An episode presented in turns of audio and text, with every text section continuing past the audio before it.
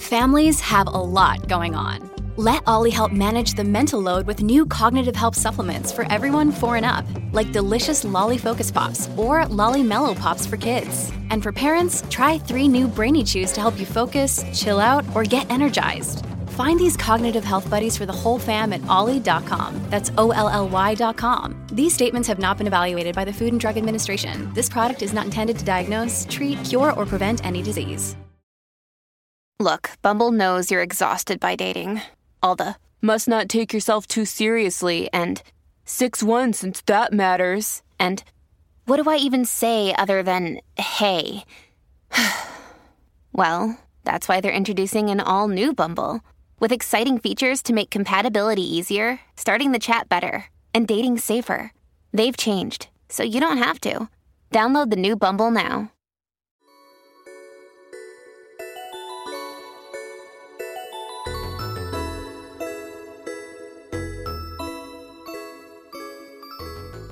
And welcome back to another episode of Blush. I'm your host, Hiwa, and I'm so excited to be recording today. Like, I just had this moment right before I hit record where I was like, oh my God, like I'm doing this again.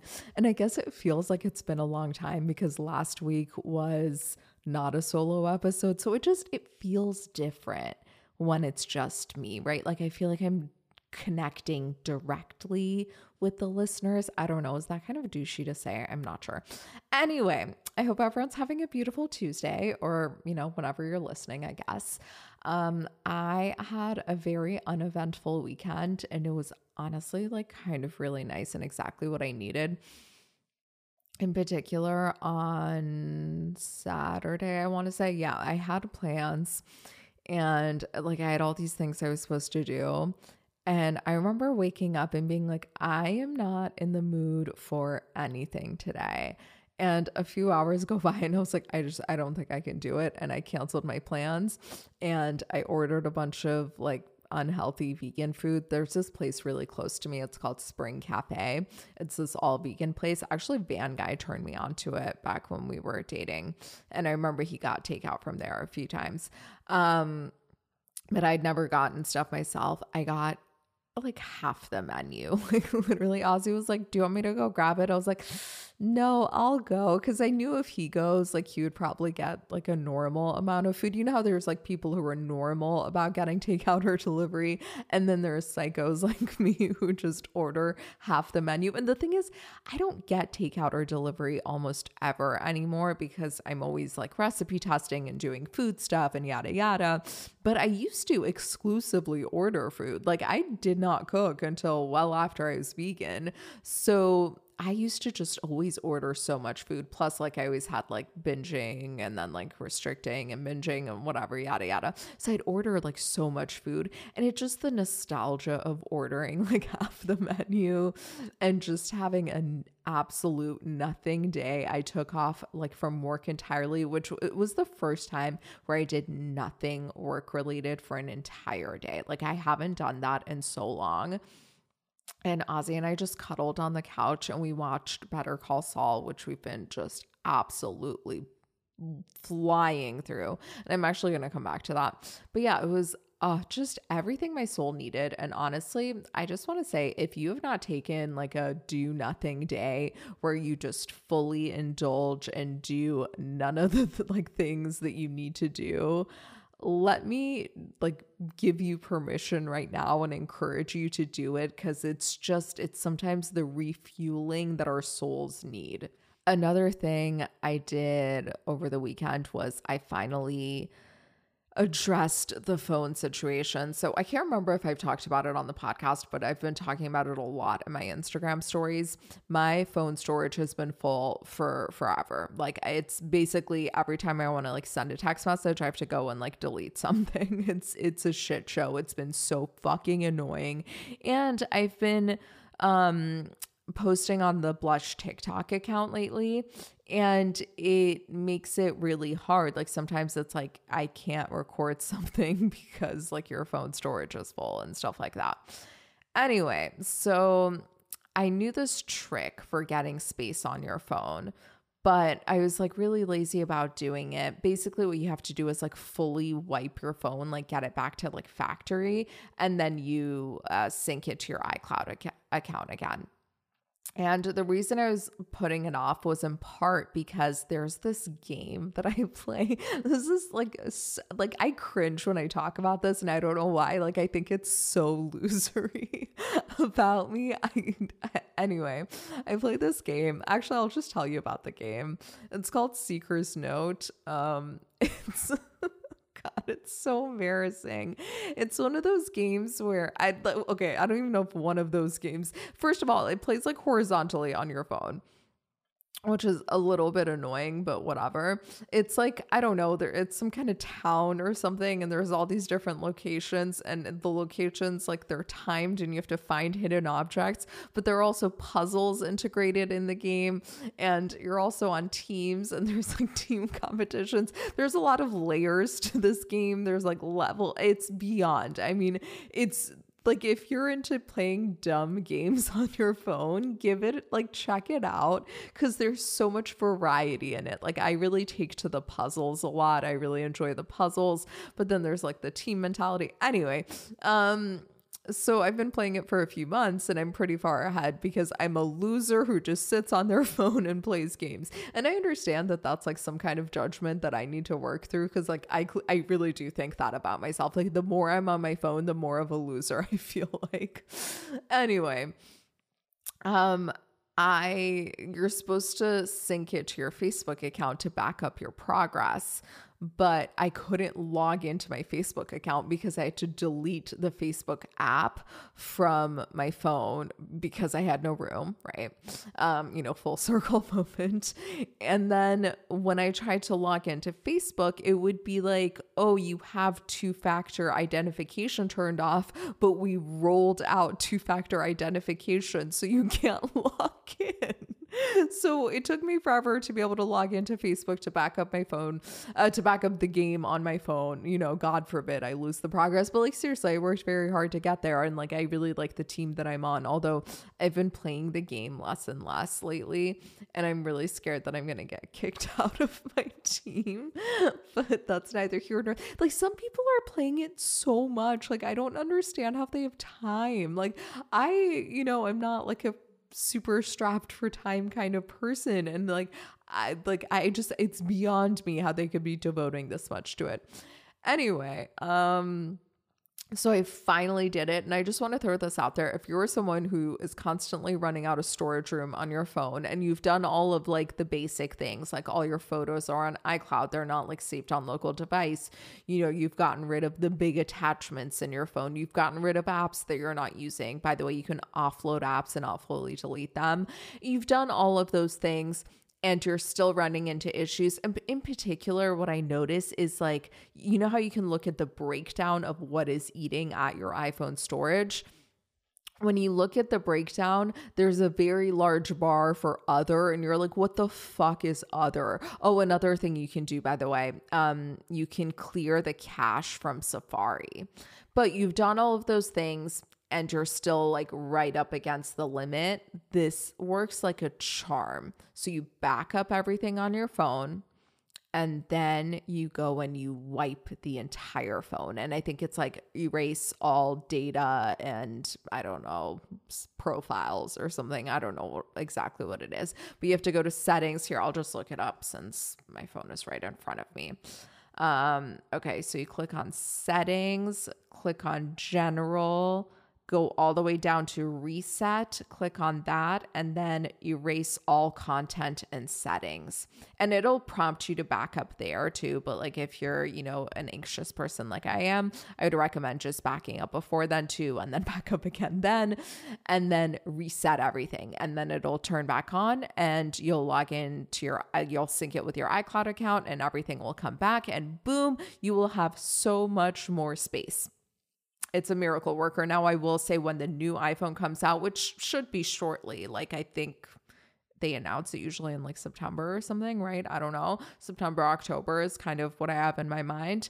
I am probably going to get the new iPhone and I'm going to get it in the largest size humanly conceivable. Like every time I've gotten an iPhone, I'm like, I don't need to get the big one because everything's on the cloud anyway, right? Nope. I mean, yes, but like, I don't know. They just fuck you with it. And then your phone starts glitching and everything. Oh, it just, I hate it. Anyway, just a tip if you're having, if you're suffering from the same thing, you don't need to silently suffer.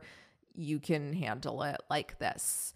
Okay, moving right along. Um, oh, another thing I've done is I went and I bought vinegar powder. So if you listened a few episodes ago, you may have heard me go on a 20 minute long rant about chips and how much I like salt and vinegar chips. Well, I went to this really cool store in New York and I bought three different types of vinegar powder. I got like regular, like distilled vinegar powder. I'm guessing that's kind of going to be the winner. Um, I got balsamic vinegar powder because like I fucking love balsamic. Ooh, and then I don't know if I got cider vinegar or rice wine vinegar for the third one. Probably cider because I wanted to be like a healthy bitch. But um, but yeah, I'm gonna try to make my own salt and vinegar chips. I've not done it yet. Um, just like too much going on, honestly. When you kind of do stuff like this rather than like, you know, being an accountant or something that's straightforward. It's just, it's always so many different things going on. But yeah, um, so yeah, just a quick update on the chips. I do plan on making my own. Okay, moving right along. So I think a couple of episodes ago, I did a breakdown of the history of pubic hair removal. Um, and after the episode aired, one of my friends brought it to my attention that I left out a very major part of the history, which is fascinating. And it was not in the research that I'd done. But apparently, in the 1450s, sex workers started shaving their pubic hair. Oh, I don't know for a fact that they were shaving, but presumably they were shaving. I don't know. They were removing the pubic hair because they would get pubic lice, right? Which happens. And but like back then, it wasn't, you know, in fashion to have hairless mons pubis, I believe is the official word for it. So they would wear like a pubic hair wig. It's called a merkin. So, yeah, merkins came about in the 1450s. They are still around these days, but I think they're more like decorative. Um, when I started doing research into merkins this morning before recording, I saw like a really neon pink one. And you know what? Um, I'm really trying to save money right this moment because I'd like to make some investments in the near future. But once I start spending money on fr- frivolous things again, I might get a neon pink merkin and just, you know, spice it up in the bedroom one day. Who knows? Oh, speaking of spicing it up in the bedroom, I just have to address this. I know, like, a million episodes ago, I said I would try out all these crazy Cosmos sex tips and report back on them. And I still plan on doing that. Honestly, there's just been a lot going on. And like one of them was to wear compression socks, and I don't have compression socks. And, you know, I kind of forget. I did try the one where you spell coconut while being on top. And, um, I don't know. I mean, it's a thing to do. Um, I like, I worry for me, I think like focusing so much on how my hips are moving kind of takes me out of the mental space where I'm actually focused on how things feel in my body. And I also feel like, I don't know, maybe it's just me, but I feel like I really have to concentrate to be able to have an orgasm. So it's kind of taking me away from that. But what I did like about it was that by kind of moving your hips in different ways, it gives opportunity for your clit to hit your partner in different ways and like stimulate in different ways. So that's kind of cool. Um, I did not ask Aussie if he noticed if I did anything differently and if it felt good to him. So yeah, can't really report on that. So I will try it again and I will report back. And I know there were a few others that people requested, like the thing with spoons. Um, if you have no idea what I'm talking about, let me find what episode it was. Uh, there were two episodes actually. Good God. Uh, my podcast app is still not back to normal. Just a heads up. Like all the cover art is gone. Okay. It was the episode from June 21 and June 28 um, the June 21 one is called A Compilation of the Best and Worst Tips You'll Ever Hear. And the June 28 episode is called A Continuation of the Best and Worst Advice You'll Ever Hear. Ooh, I called one tips and one advice, and I don't think that was on purpose. So that's fun, just looking at it right next to each other. But yeah, if you listen to those two episodes, you'll find out what I'm talking about. And if you have any of the tips that you hear in those episodes that you want me to try, just like DM me or you can submit it anonymously. There's a link to do so in the show notes or whatever. And I will try it so long as it's not one of the ones that's like infringing on um, people's right to consent, or also like, I don't want food near my vagina. I want to be emphatically clear about that. I am terrified of getting a UTI. So that's just a non starter for me, uh, or yeast infection, I should say, because that's more likely. But frankly, I would imagine if you put food near your like urethra opening, that could actually lead to a UTI. Who knows? I don't know.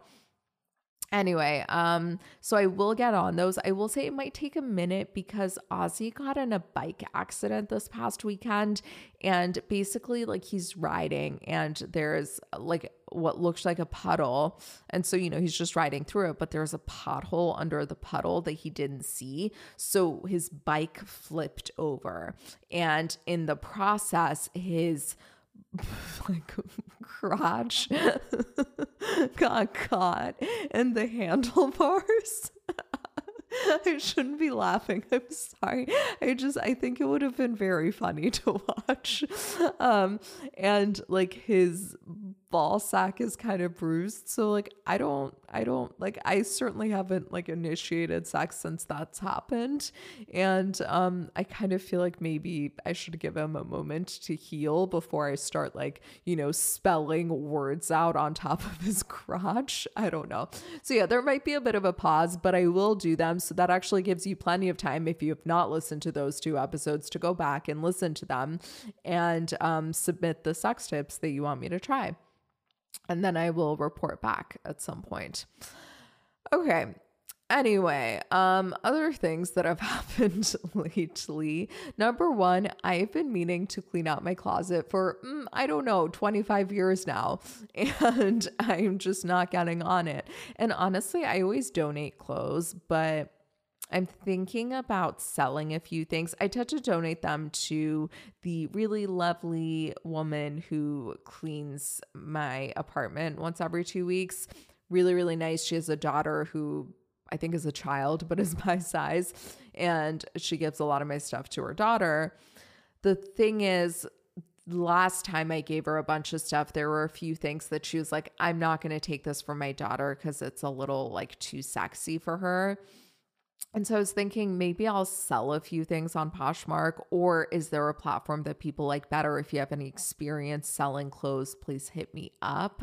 Um, but yeah, I'm thinking about doing it. Anyway, one thing, like there have been a couple of things I've had in my head. One for years now, every time I clean out my closet, I'm like, okay, would my highest self wear this? And that's kind of like what I've had in my head. And then the other thing I heard kind of recently or like a few months ago was, would you buy this item of clothing today? Like and i think maybe like put price out of it like price aside would you buy this item of clothing today and what's funny is the other day I was on TikTok and I saw a TikTok account that actually gave these exact two pieces of advice. And I kind of took it as a sign that I really should get on this closet cleaning. So maybe I'll set that as an intention for this week. Um, also, the TikTok account was a Nora Virginia. Her handle is I am Nora Virginia. Check her out. I honestly haven't gotten too deep into her content, but that one piece like really caught my eye and I was like, that is so fucking cool. So yeah, um, just two things to keep in mind if you, like me, want to clean out your closet. Moving right along. Um, another thing I've been doing a ton of that's actually on hold because of Aussie's stupid bike accident. God, I am just nothing if not the supportive girlfriend, right? But we've been shooting hoops a lot. And I am not a sporty girl. Like, I have terrible hand eye coordination. And part of it is that I'm just like really fucking afraid of balls. And yeah, insert some kind of like pun there. That's what she said. I don't know but I'm really fucking afraid of balls. And I notice it a lot. Like if a ball is coming at me, I might like flinch and duck instead of catch it. I played several sports growing up. I'm, I mean, all after we moved to the US. So all after I was 11. And I was fucking atrocious at all of them. I played a semester of like intramural basketball and it was so fucking bad. Like I can't put into words how bad it was. And I was on the worst team and I was the worst person on the worst team. I played softball for many years. I was actually on the best team in the league because they like to like spread out talent, I guess. And I was like the last on the batting list, like so bad. Like it was so embarrassing, honestly. And uh, you know, a common theme is like I just want to run away from the ball because I'm scared. I guess I'm scared the ball will hit me in the face or something, which I would argue is a natural fear.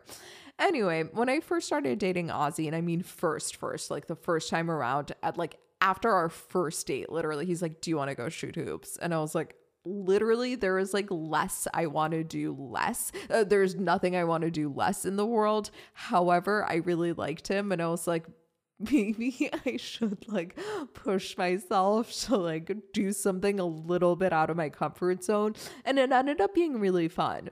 And so also, if you don't know the full story with Aussie, I've definitely told it on another podcast episode. I think, unless I don't know, have I not told it? Like regular listeners, can you tell me if I have told the full story of like how we first were dating and then kind of stopped and then uh got back together or whatever or I mean like actually got together together. Anyway, don't oh yeah so as soon as we started like dating dating again last june we started shooting hoops kind of on the regular and I've gotten so much better and it's like so cool to watch. And so the other day, we're on our way to the basketball courts and I noticed this guy who is like standing on the sidewalk, like right like against a wall, like facing a wall, like two inches away from the wall. And I was like, that's fucking weird. And then I looked at his face and it was covered in blood. And I was like, holy shit, like, is he okay? And I was like, really thinking about going and being like, yo, are you okay? Like, do you need help? Like, can I do something? Whatever, which is so not a New York thing to do. Like, you see all sorts of crazy shit in New York and you just ignore it.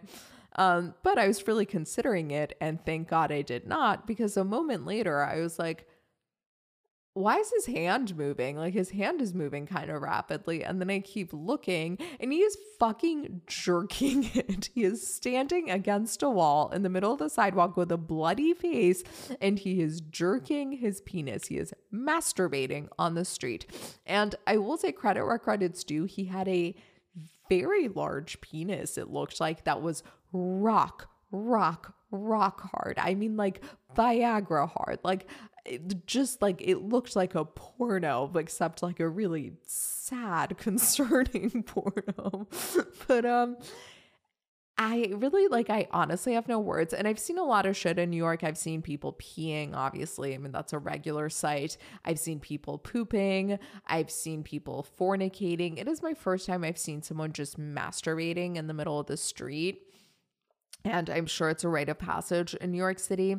And I have to say, the thing that bewilders me the most about that site isn't that he was masturbating. It's just like, what in the world turned him on so much that he's like, nope, gotta jerk it right here. Like, I just, I can't even relate to having that kind of sex drive ever since I've been, mm, I don't know, not a teenager anymore. Like, sure, when I was a teenager, it was a whole thing. But now, like, I don't know. I don't think you could get me that. Like, I just cannot imagine being like, no, I've like, I've gotta wank it right now. I don't know. Maybe, I mean, some people are just like into, um, wanking in public also i don't know i really i could not tell you but it was an image that is forever seared into my brain um yeah, really couldn't tell you. And I mean, obviously, his sex drive was so great that he's like, I will masturbate first, and then I will deal with the fresh blood that is covering my face. Which, listen, if my face was bleeding, there is not like one scenario I can think of in which I'd be like, I need to masturbate first and then I will deal with the blood. And here's the thing his entire face was covered in blood. It wasn't like a nosebleed that was just dripping down the mouth and the chin, it was all over. It was all over his cheeks, his forehead. I mean, I can't even think of what could possibly cause that. Like, do you think he had a head injury? I don't know. I have no idea. It was a very New York City site. Anyway, I go to the courts. I'm just like, you know, really trying to like reprocess the trauma that I've just encountered. Like, it really, I still think about it like at least four times a day. And there's just something about it. Like, I think sex is so normal. And like, we talk, like, I love talking about sex. I talk about, you know, masturbation constantly. In fact, regular listeners are probably so exhausted from hearing me talk about like how I started masturbating as a kid. Like, I think these things are all fine, but there's something about it, like when it's just like thrown at you, it's kind of gross.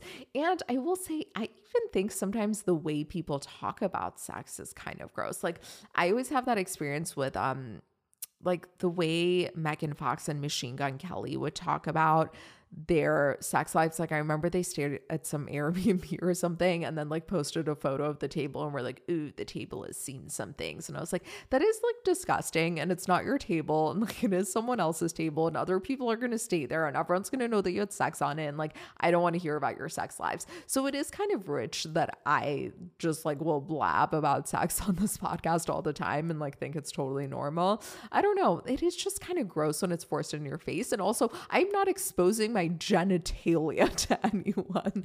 Let's be very clear about that. Anyway, so we got to the courts, and I've started this thing where every time we go, I like to take one shot with my left hand because I've heard that if you change, like, if you start doing things with your non dominant hand, it's really good for Alzheimer's prevention. It just like builds new neural pathways in your brain, it exercises your brain, yada, yada.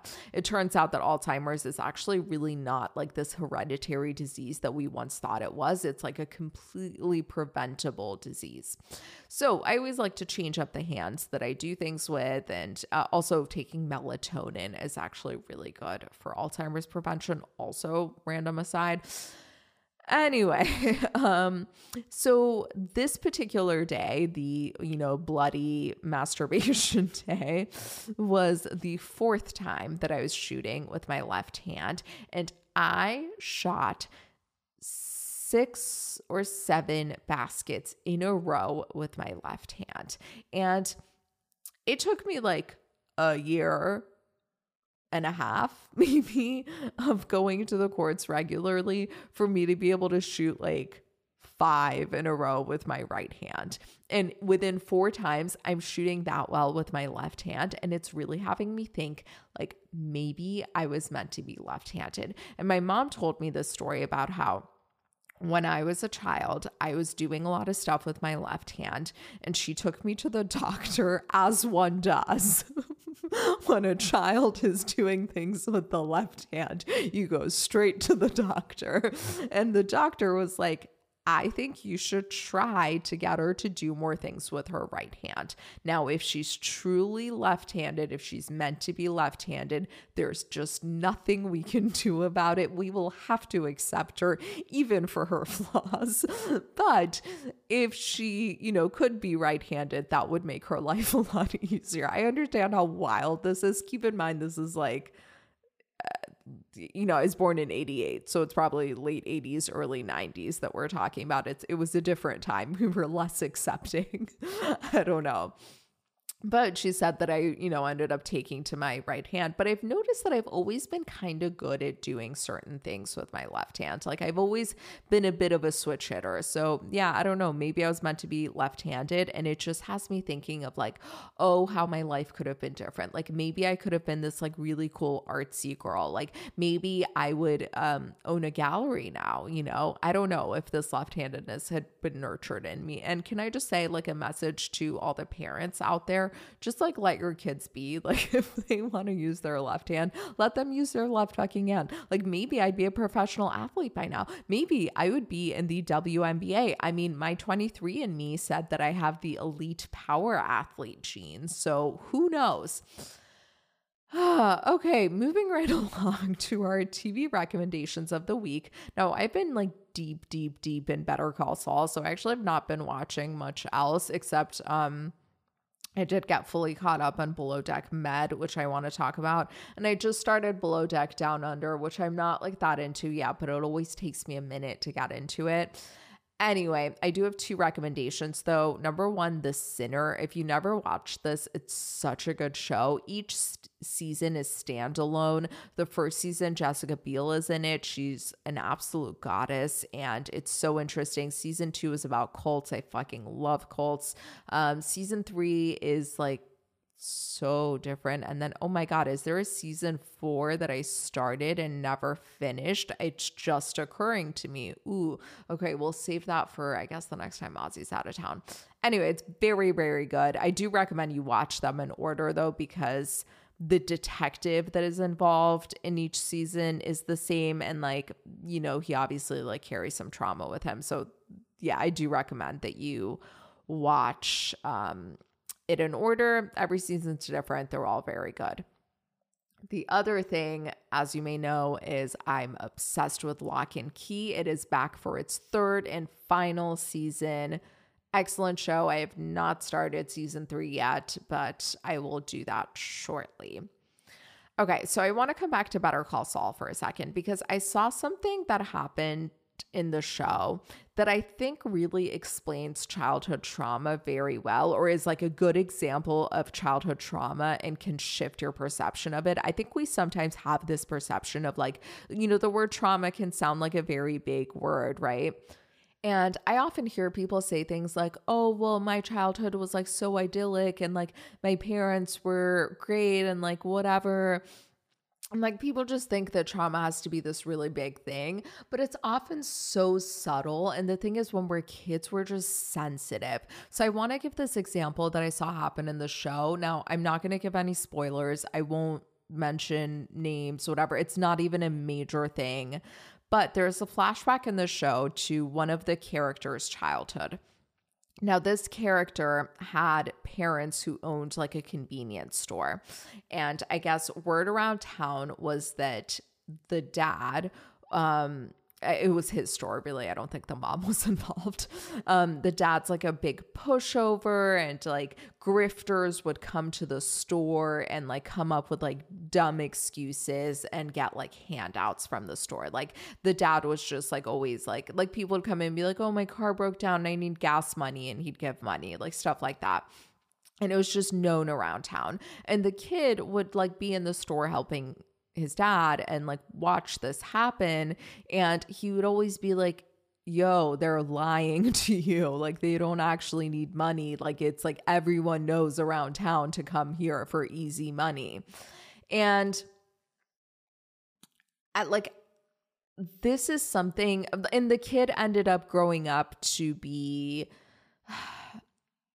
like uh, someone who wasn't always on the right side of the law, like pulling little cons, things like that. And I think that this is a really good example of childhood trauma where you can see that the parents were actually really wonderful people. They did nothing wrong. There's nothing major going on. You know, it's not like massive abuse or anything like that. But watching your parents be taken advantage of is traumatic for a child. And then you kind of receive the messaging like, I don't want to be made a fool of like my parents were. So I should be the one doing the making a fool of, right? Like it makes sense how that childhood drama could then cause a child to grow up and be on the wrong side of the law. So I just wanted to highlight it because I think again, it's just an example that really highlights that childhood trauma doesn't have to be this big major thing. It's often really little, really subtle things, but it makes sense when you look at it like this, right? And also, I really 10 out of 10 recommend the show, especially if you didn't watch Breaking Bad, I would recommend you watch Breaking Bad first. It's a prequel to Breaking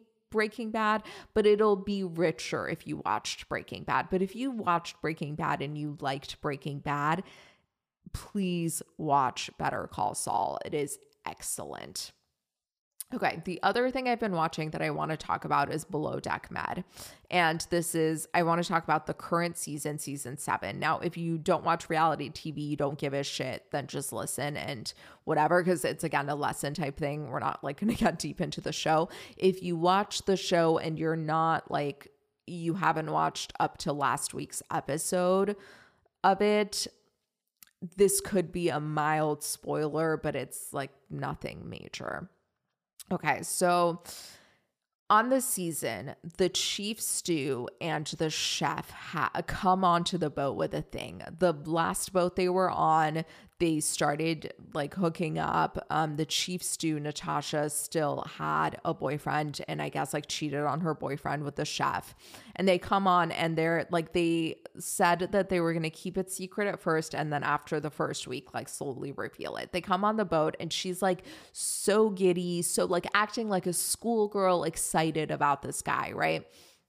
Like she suggests that they room together. She like whatever. Like you can tell like it's so obvious that they're dating and she's like completely denying it. And you can tell that it's hard on him to be keeping it a secret. And then like when like people are uh, other people on the boat are like okay you guys are obviously dating right? So he's like no, we're not, but like I wish we were, or something like that to, you know, also not like fully gaslight them because it's so fucking obvious. And then she starts freaking out that he's going to reveal it. And I guess the reason that she really wants it secret, it finally comes out, is because she cheated on her boyfriend. So it's all starting to make sense because in the beginning, you're like, I'm not stupid as a viewer. I can tell that you're dating, you know, like, why are you keeping it secret?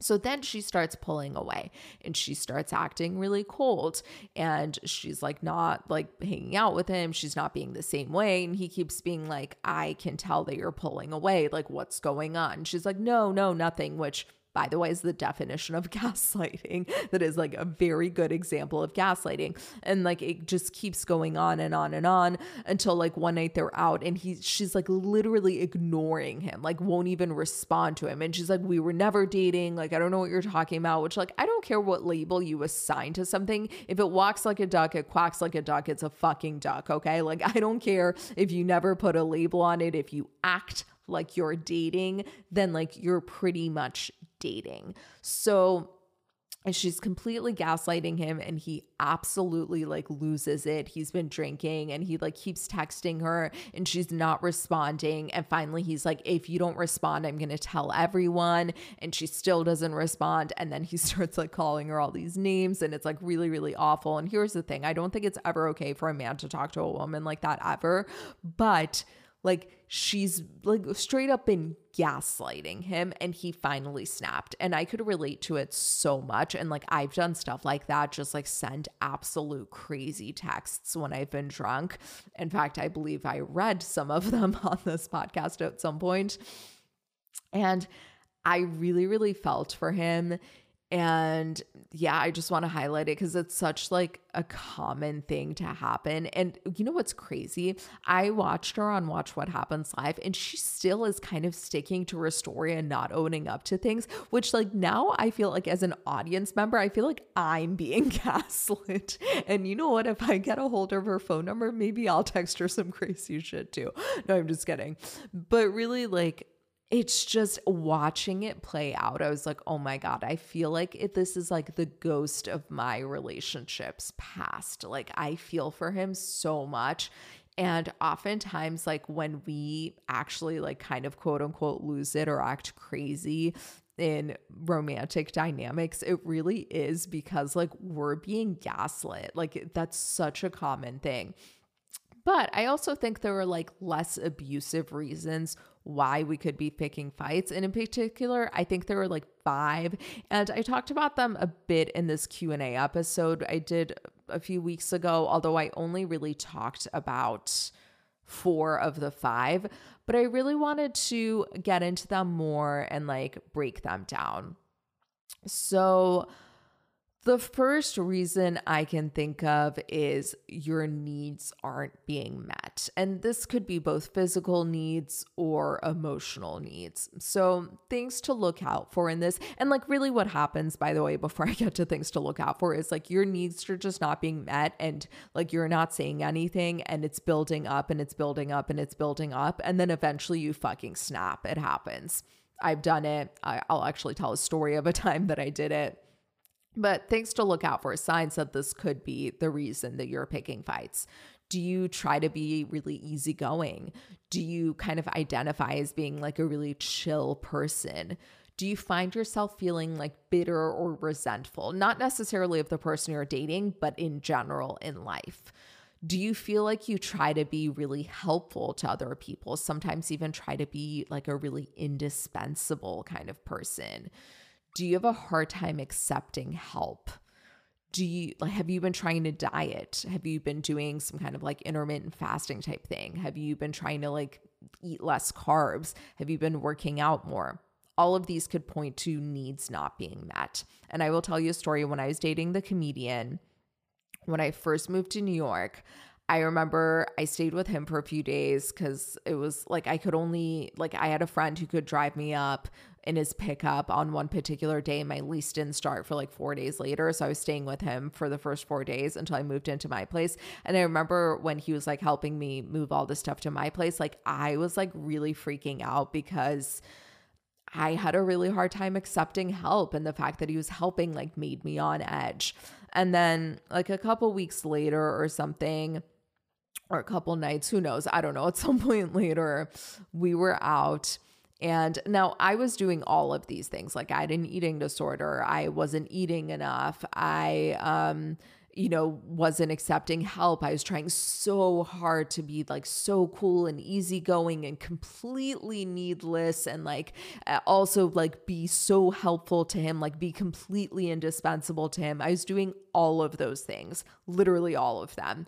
And we're out one night and we come back to my place. I had had a few drinks and I go to the bathroom to like brush my teeth and stuff like that. And I'm just like, you know, kind of drunk and dancing around the bathroom and I take forever. And I come back to the bedroom and I wanted to have sex and he was asleep.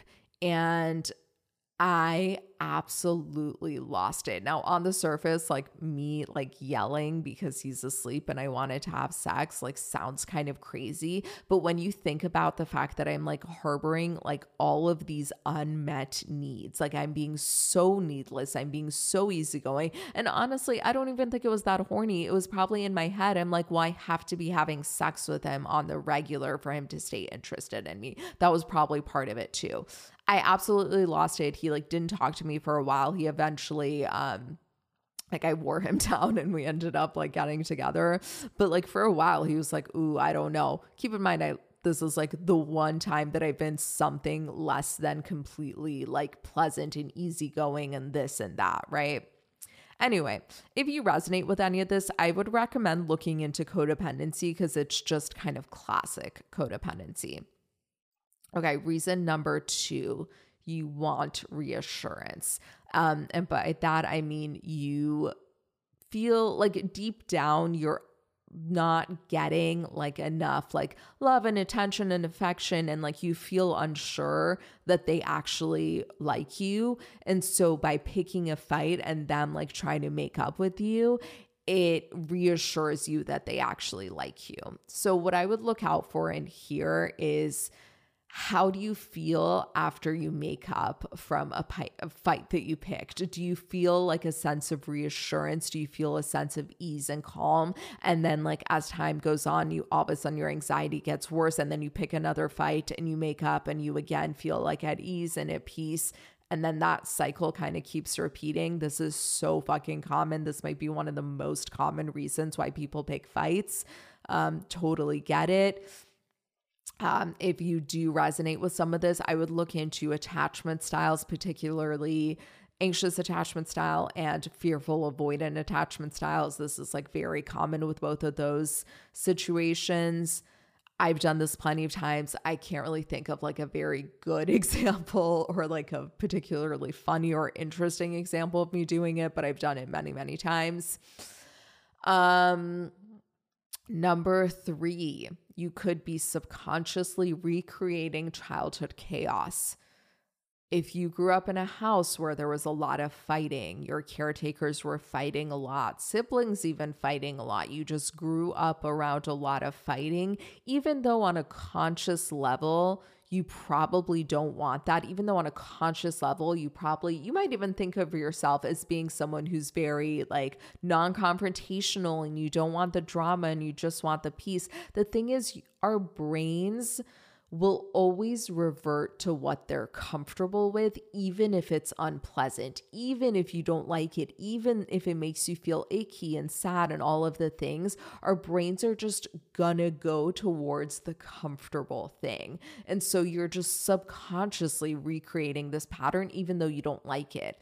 I did this a lot with like my first really serious boyfriend when I was in college. I dated this guy who was a bit older, who was in med school. Now, I will say there was a ton, a ton of gaslighting in that relationship. There was a ton of other forms of abuse. And yes, I do think gaslighting is actually abuse, even though the people doing it often aren't doing it intentionally. I do think it's actually a form of abuse anyway, there was all that stuff, but there was also me just like, it's what I knew it's what I knew and like I didn't want to be doing it, but it was just like the norm for me to be in a state of fighting. And it took a lot of trauma reprocessing work for me for my brain to be okay without creating chaos. Number four, fear of abandonment. And this one's a little bit interesting because it's less direct than you might think basically what happens here and like I've experienced this so hard is you're so afraid of being left that you subconsciously want to control the narrative. So if you're picking fights, if you're, you know, quote unquote like being a nightmare or whatever, if if it's your fault then you don't have to like sit there and spiral and be like, why did they leave? Because you know exactly why they left. It was your own behavior. You don't have to sit there and be like, is it just that I'm like not good enough or I'm not cool enough or I'm not pretty enough or I'm not this enough or I'm not that enough? You know exactly why they left. And that protects you.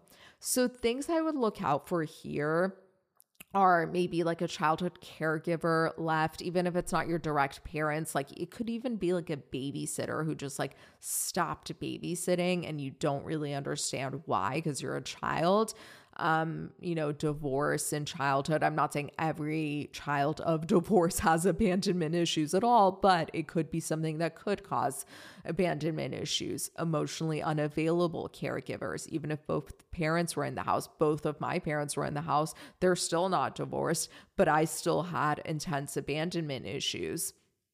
Um, being ostracized from friend groups in school. I'll talk a bit about this in a second um, a really traumatic breakup. So, yeah, it, it could be a wide variety of issues, but if you have ever like picked a fight in a situation and it ended and you found yourself at some point thinking like okay well at least i know exactly why it ended and it was my fault. It wasn't their fault. Like i wasn't left. It's like i pushed them away. That's a pretty good sign that there could be that running the show. I um when i was in college i dated this one guy and i remember I was kind of like picking fights a little bit. And I realized that it was because I wanted to control the narrative, right? And I remembered like when I was at the very end of high school, I dated this guy We've been dating for a few months. All of a sudden in May, he just like breaks up with me completely out of the blue with no explanation. Like everything seems to be going perfectly fine. I go out of town for one weekend with my friend and we don't talk, which like I didn't think was unusual. I was out of town for the weekend with my friend, which I guess in retrospect, maybe it was unusual to him. And then I come back and he just like breaks up with me. And I was like, what? Why? Like, and he's like, well, I don't know. I mean, you're leaving for college in a few months anyway. I was like, yeah, but not till like August. Like, it just made literally no sense. And I mean, did I think I was going to marry this person? Absolutely not. But like, I will never get over the trauma of like him suddenly leaving me.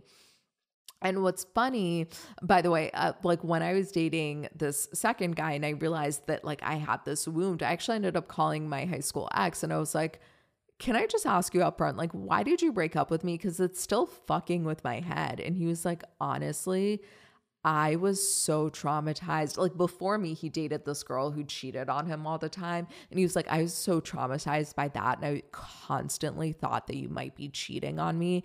And I had this like one friend who knew me really well and I guess had some kind of issue with me that was constantly feeding him in his ear, like, oh, he was cheating on you. He was cheating on you. Like she's so flirty when we go out, which is true. I was. And like probably like, oh, she's been gone all weekend and she hasn't hit you up. She's definitely cheating on you. And you just thought I was cheating cheating on him and he like couldn't take the anxiety of it anymore, which is funny because I wasn't cheating on him at all. I'm like such a fucking loyal bitch. I was not cheating on him.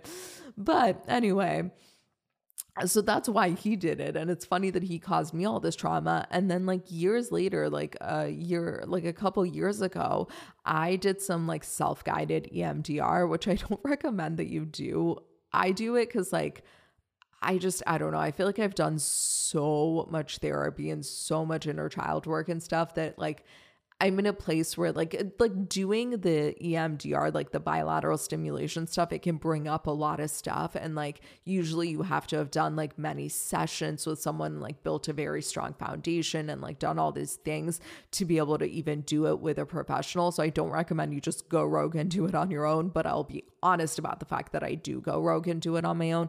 And I did some EMDR on the high school boyfriend leaving me. And then I realized what was actually below that was when I was like young in elementary school, I went to a very small private school in Germany.